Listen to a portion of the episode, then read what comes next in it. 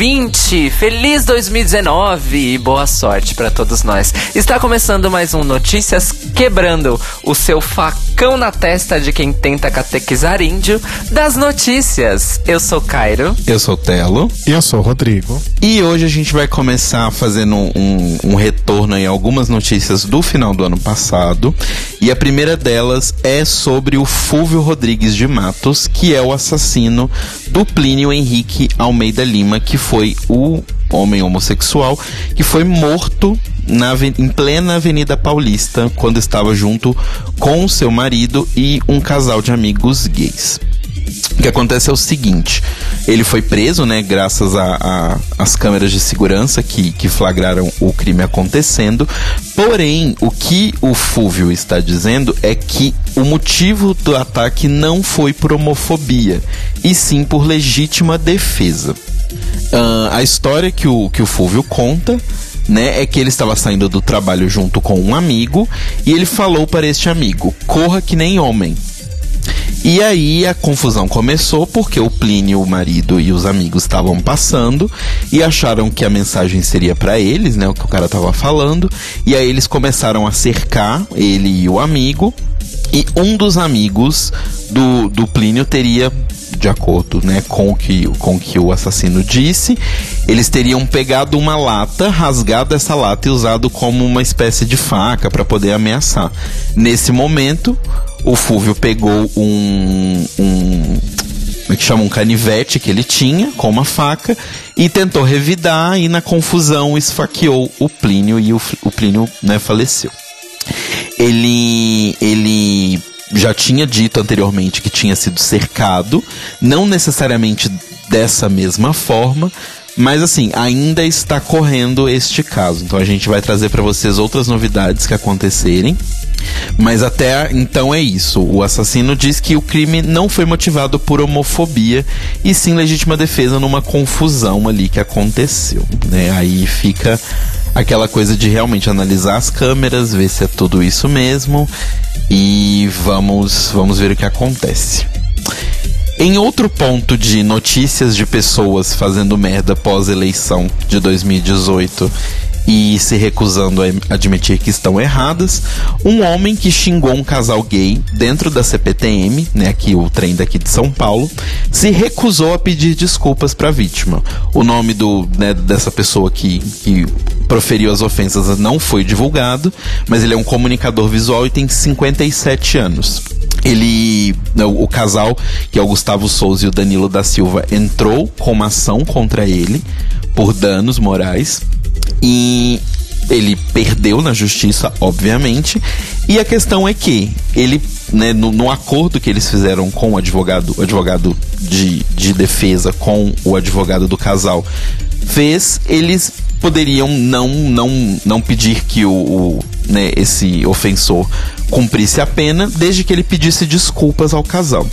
E ele disse que não, não ia pedir desculpa. O advogado de defesa disse que, abre aspas, por ter convicção de sua inocência e que jamais teria cometido qualquer ato lesivo contra a honra dos querelentes, o mesmo repudia qualquer ato que envolva a discriminação por opção sexual. Logo, não teria feito o mesmo. É, então, basicamente é isso. Ele vai aceitar pagar a multa, que será de dois, quatro salários mínimos, dois salários mínimos para cada um né, pertencente ao casal, e se recusou a, a pedir desculpas. Ou seja, a pessoa prefere pagar atualmente 4 mil reais do que pedir desculpas. Um pouco menos, né? Porque o salário mínimo não foi reajustado para mil e seis reais, como era. Na verdade, 3.992 reais. E agora em notícias boas, indo para o mundo internacional, a Alemanha, agora a partir de dia 1 de janeiro de 2019, vai aceitar que certidões de nascimento contenham o gênero X, né, o gênero para as pessoas intersexo. E o país é o primeiro a aprovar essa legislação na Europa. A gente já tem um, episódio aqui no Libraries Open que a gente conversa bastante com o Alex, a gente fala muito sobre a intersexualidade e explica por que é tão, tão, tão caro às pessoas intersexuais essa questão do, da certidão de nascimento, né?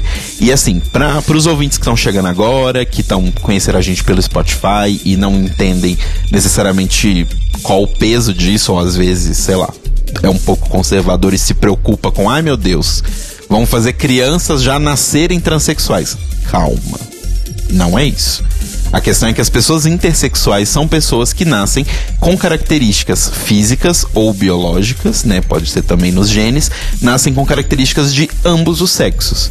O que acontece hoje é, como nós temos uma sociedade que é dividida entre dois gêneros, quando a criança nasce, os pais são forçados a escolher que né, a, a criança seja registrada em um dos dois gêneros, logo Muitas vezes isso leva com que os médicos realizem cirurgias nessas crianças, que podem ser com relação à retirada de órgãos genitais, ou mudança de órgãos genitais, ou retirada de útero e diversas outras coisas que são uma agressão feita a uma pessoa que acabou de nascer. Então é muito importante para essas pessoas porque, além de, de, de, de valorizar a identidade e proteger a identidade das pessoas intersexuais, ainda protege essas crianças de não serem mutiladas e não sofrer esse tipo de agressão.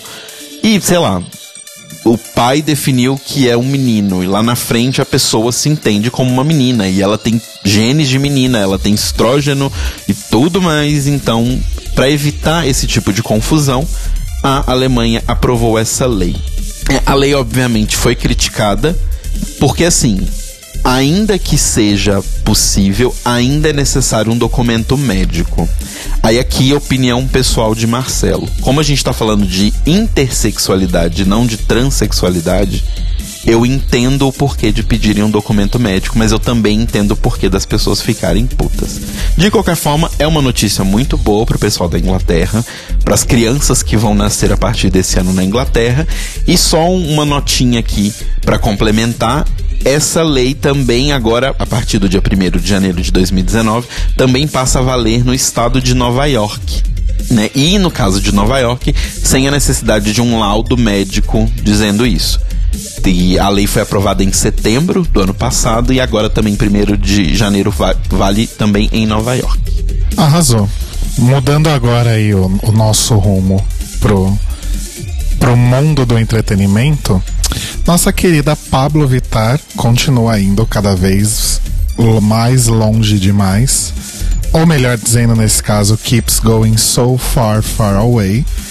Porque no dia 27 de dezembro, a revista Billboard, que é um dos maiores veículos de comunicação relacionados à música nos Estados Unidos, principalmente, e também responsáveis aí pelos charts mais é, respeitados e acompanhados pelos ouvintes de música pop, divulgou uma lista chamada 50 canções estelares de artistas LGBT que você pode ter perdido em 2018, mas não deveria. E Pablo aparece lá com Problema Seu. Olha só que legal. Problema seu. Pa, pa, para, para, pa. E aí a Billboard é, dá um, um, breve resumo aí da, da carreira da Pablo, falando sobre as collabs com Charlie X. Como que fala essa menina? XX. XX, com o Diplo. Menciona o fato que ela é a drag queen mais seguida no Instagram, com até três, com três vezes mais seguidores do que a RuPaul. E que é só uma questão de tempo que Pablo Vittar domine os Estados Unidos com hits como Problema Seu. Além da Pablo, outros artistas dessa lista de LGBTs inclui a drag Trixie Mattel, a banda inglesa Years and Years e a Sophie, né, que Cairo já falou muitas vezes dela aqui, e que foi a primeira mulher assumidamente trans a ser indicada a um Grammy. Não só essa lista, mas a Billboard também divulgou uma outra listinha chamada as 10, uh, ah, os 10 melhores vídeos de drag queens de 2018.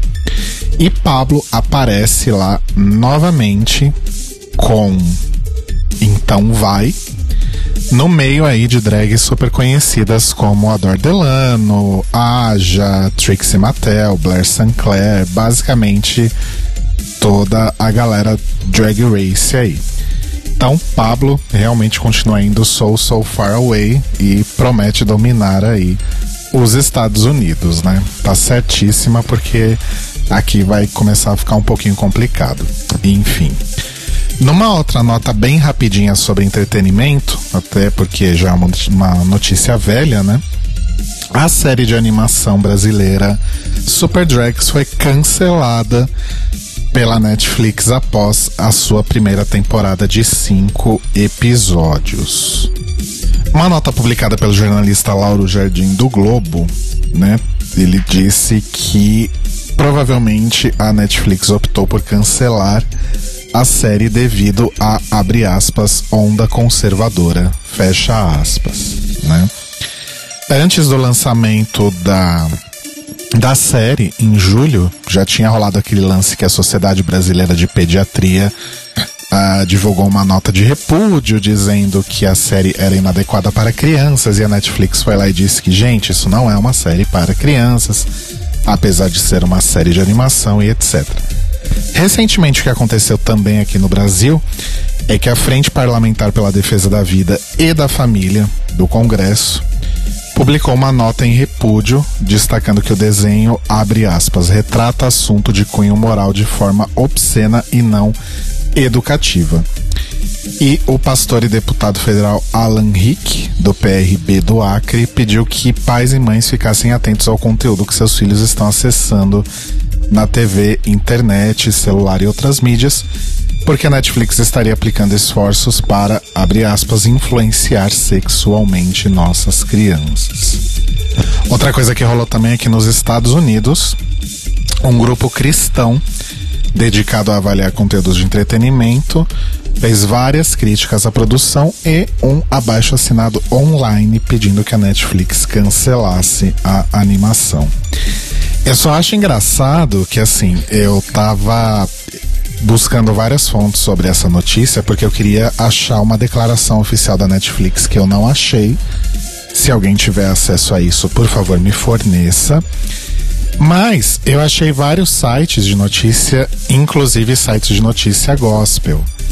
E aí a gente vê o viés que as notícias tomam, né? Então, por exemplo, um trecho da matéria diz: A série animada contava com o cantor Pablo Vittar entre os dubladores e zombava das, das convicções bíblicas que veem a homossexualidade como um pecado e apresentava um pastor caricato entre os personagens, perpetuando a compreensão equivocada da visão bíblica de libertação da prática, apelidada pejorativamente de cura gay. O dó. O título da notícia, o slug da, da notícia, inclusive, é super tendencioso e diz o seguinte: Desenho Super Drags é cancelado pela Netflix após pressão popular. E entre outras coisas diz que é, provavelmente o problema foi baixa audiência, falta de qualidade do, do desenho e que páginas de teor conservador no Facebook têm comentado o fim de Super Drags usando um ditado popular nas redes sociais, provavelmente dentro dessa bolha, que é quem lacra não lucra. Socorro com esse ditado.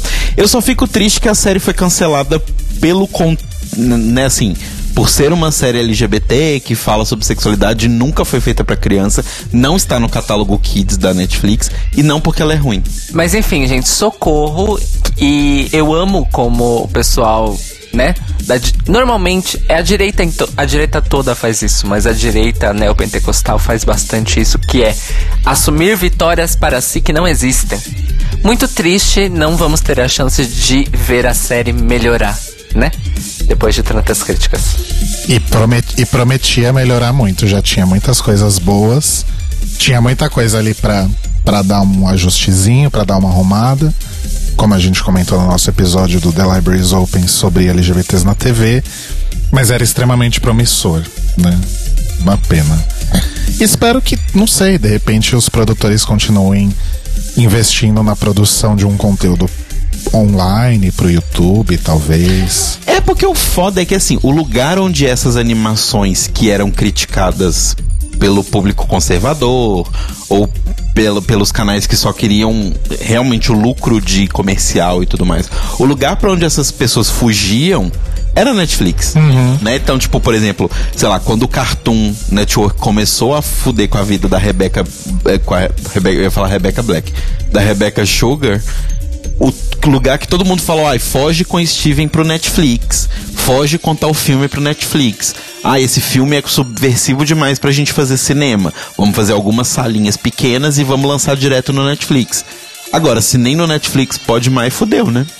E quando eu digo Netflix, eu digo todos os serviços de streaming no geral, assim. Assim, lembrando uma coisa que eu não falei aqui, eu acho, mas eu falei no Twitter na época que Super Drags estreou e teve o bafafá todo, que é o seguinte: de acordo com números estimados é, de quantos assinantes o Netflix tem no Brasil, houve essa comoção toda pelas pessoas contra é, por um conteúdo ao qual nem 6% da população brasileira tem acesso. Exato. Só gostaria de deixar essa nota aí pra vocês.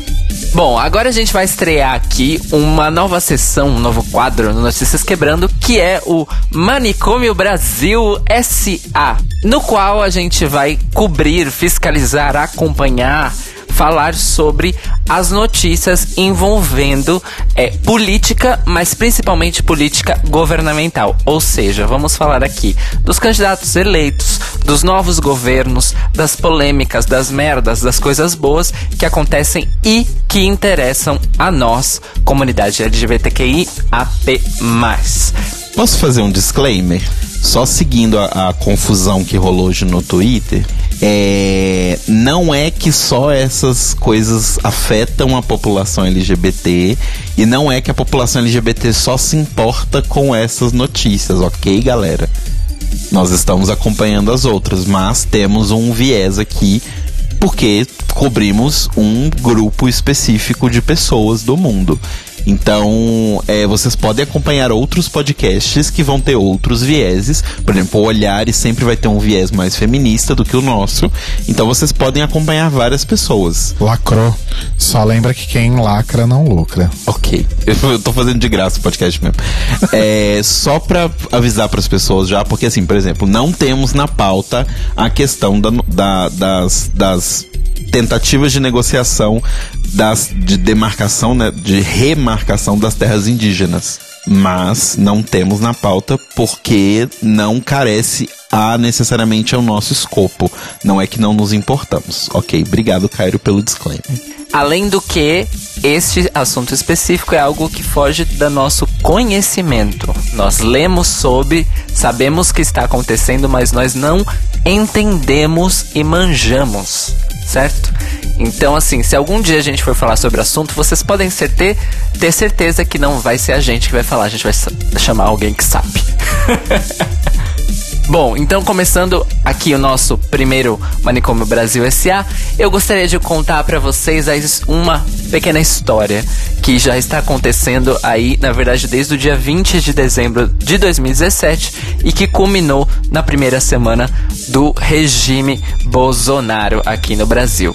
No dia 20 de dezembro, a nossa nova ministra das Mulheres, Família e dos Direitos Humanos, a pastora Damares Alves, recebeu lideranças de vários grupos de militância LGBTI mais do Brasil lá na sala, no escritório de transição, na época, do governo Temer para o governo Bolsonaro, para é, esses grupos fazerem as suas reivindicações, negociações, conversarem, se tranquilizarem, talvez, não sei.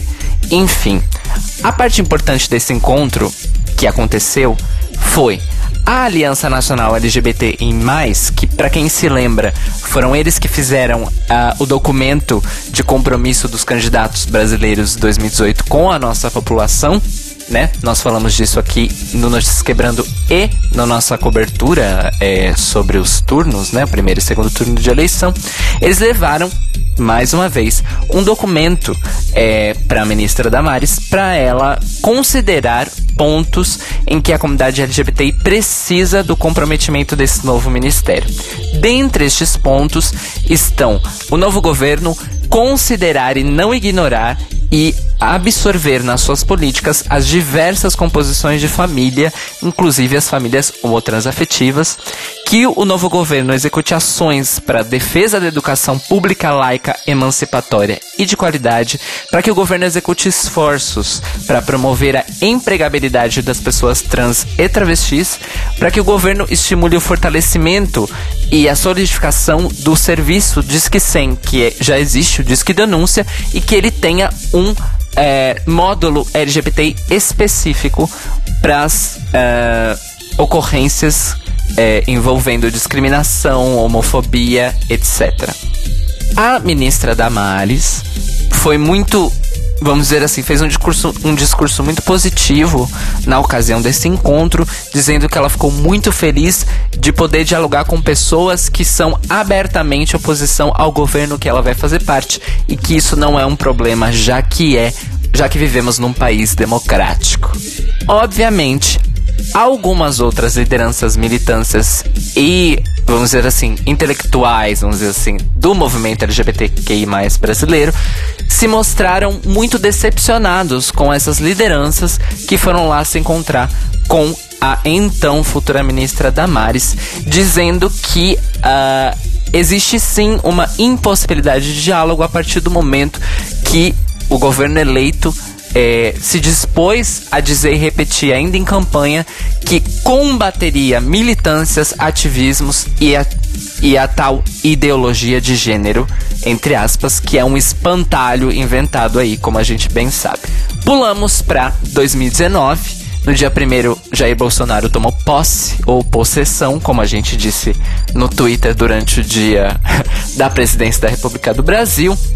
E no dia 2 foi publicada a medida provisória 870, que foi o documento que estabelece a estrutura ministerial do governo Bolsonaro. Neste documento, a primeira coisa que explodiu na internet foi o fato da mudança do documento anterior, ou seja, o que estava vigente ainda, inclusive no governo é, Temer, que denominava a população LGBT dentro das prioridades e preocupações e vamos dizer assim jurisdição entre aspas do Ministério dos Direitos Humanos, como ele era denominado é, no governo passado. Neste novo ministério, que vou repetir, se chama Ministério da Mulher, da Família e dos Direitos Humanos, a população LGBT, LGBTI foi completamente apagada é, do documento que estabelece quais são as funções deste ministério. O texto que define quais são as preocupações, vamos dizer assim, deste ministério, especifica que o ministério vai se preocupar com a garantia de direitos das seguintes segmentos da sociedade. Abre aspas mulher, família, criança e adolescente, juventude, idoso, pessoa com deficiência, população negra, das minorias étnicas e sociais e do índio. Fecha aspas. Obviamente que muita gente considerou nosso, nossa indignação com o fato de que não estamos mais no documento como uma forma de escândalo, já que estaríamos incluídos nas minorias étnicas e sociais escritas no texto. A questão é que no texto anterior, equivalente a esse, nós estávamos especificados com nome. Nossa sigla estava lá como uma população que deveria sim merecer atenção e proteção especial das políticas públicas é, estabelecidas por esse ministério. Depois da polêmica toda ter explodido, ainda na quarta-feira, dia 2, no final da tarde, a ministra Damares é, soltou uma nota à imprensa em que ela comentou a repercussão. E ela disse o seguinte: abre aspas.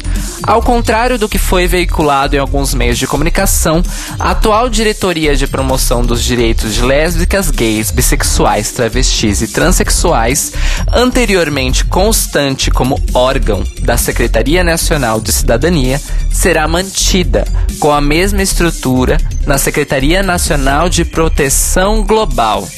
Fecha aspas.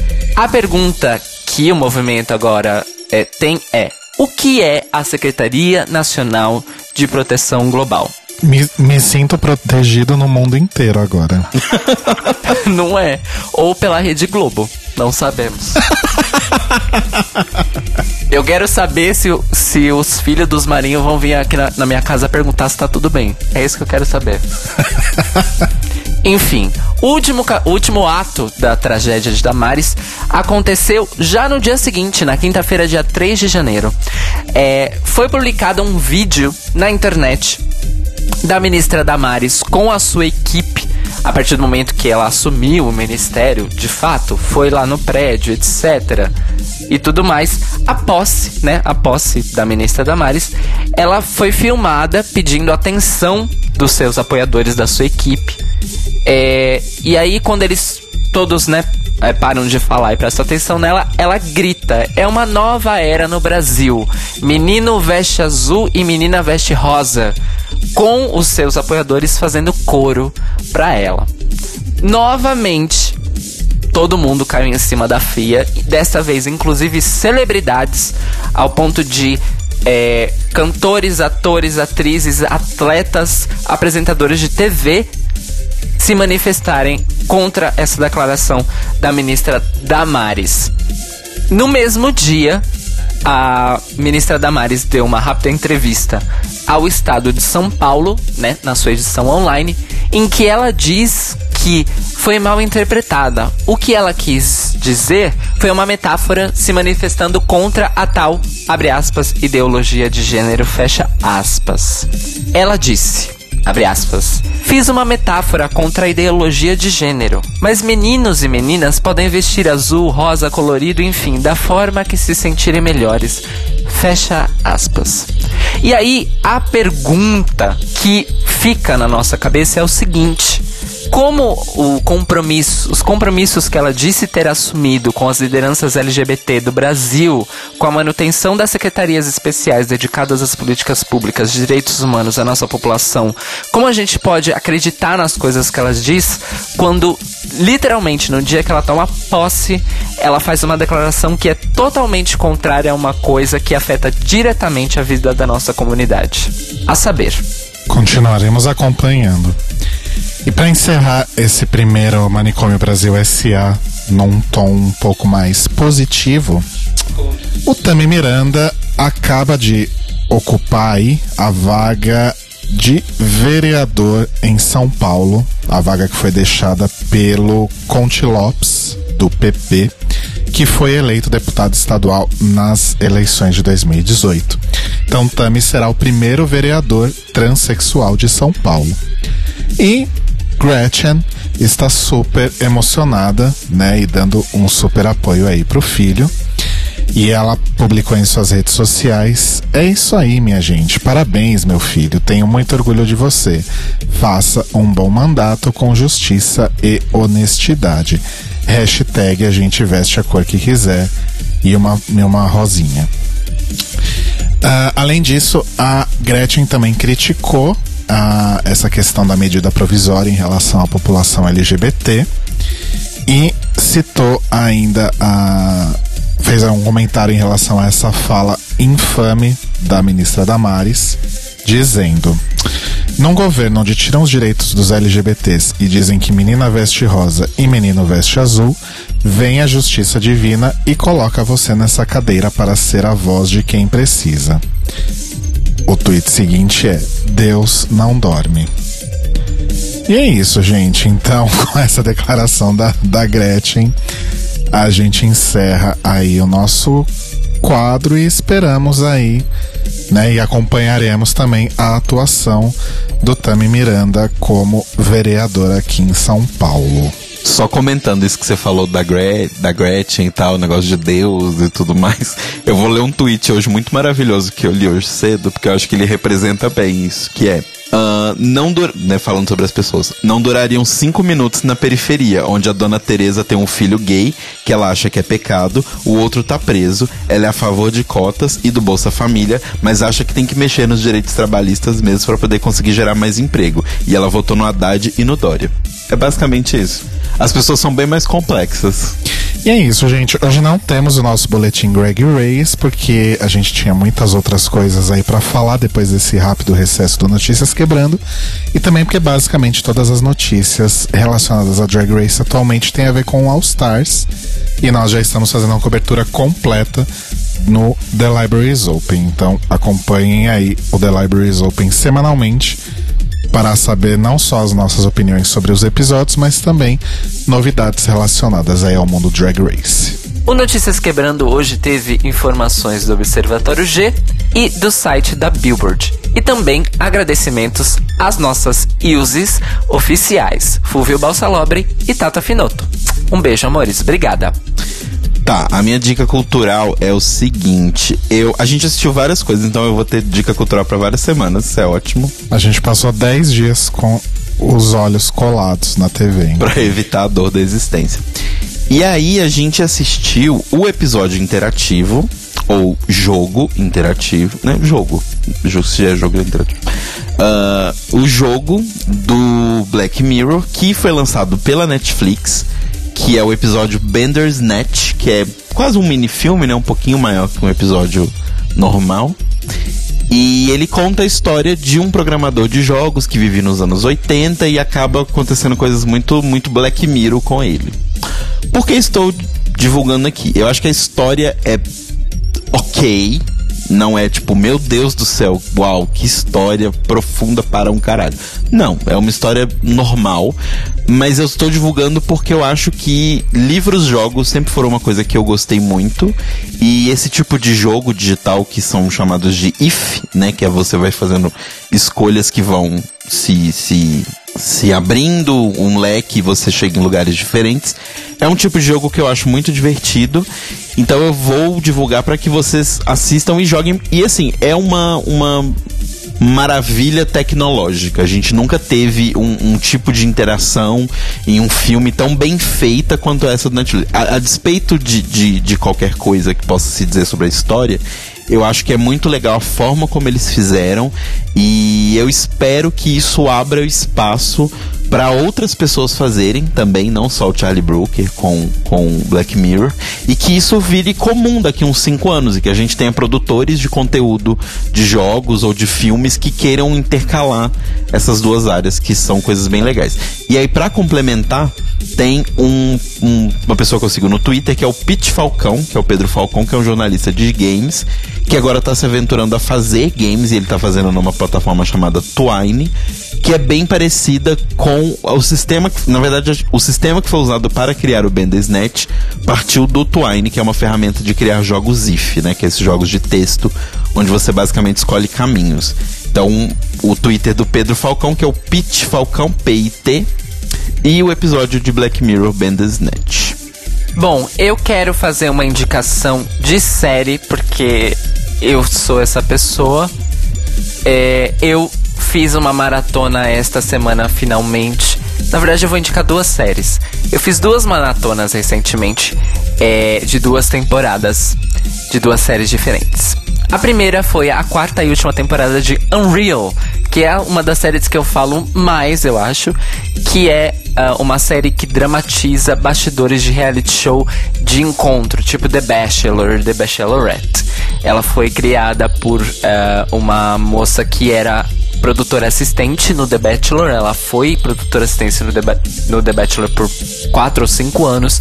Recolheu várias histórias absurdas, situações e coisas bem pesadas e construiu esta série em cima. Quarta temporada é curtinha, tem oito episódios e é o final da série. Recomendo a série toda, na verdade.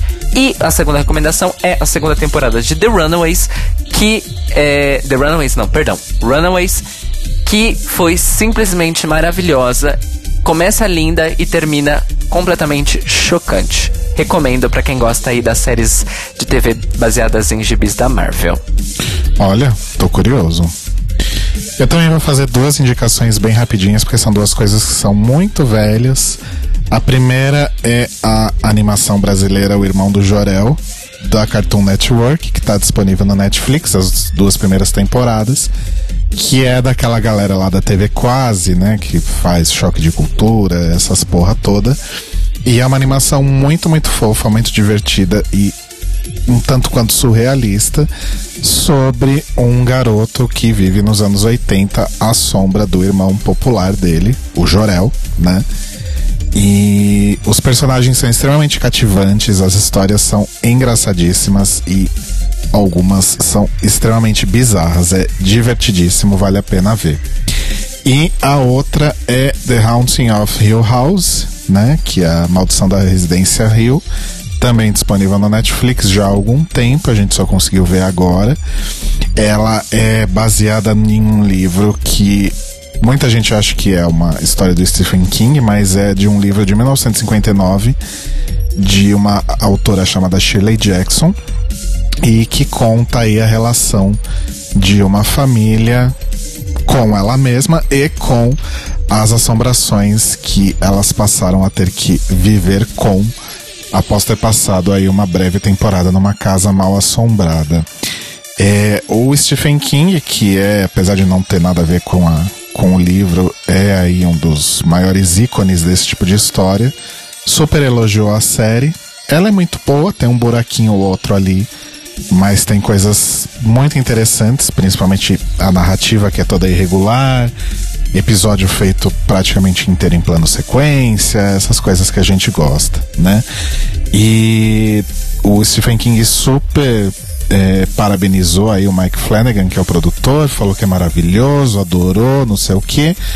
Um dos grandes resultados aí disso, é, não só disso, claro, mas isso com certeza contribuiu, é que teremos uma Season 2 de The Haunting of Hill House.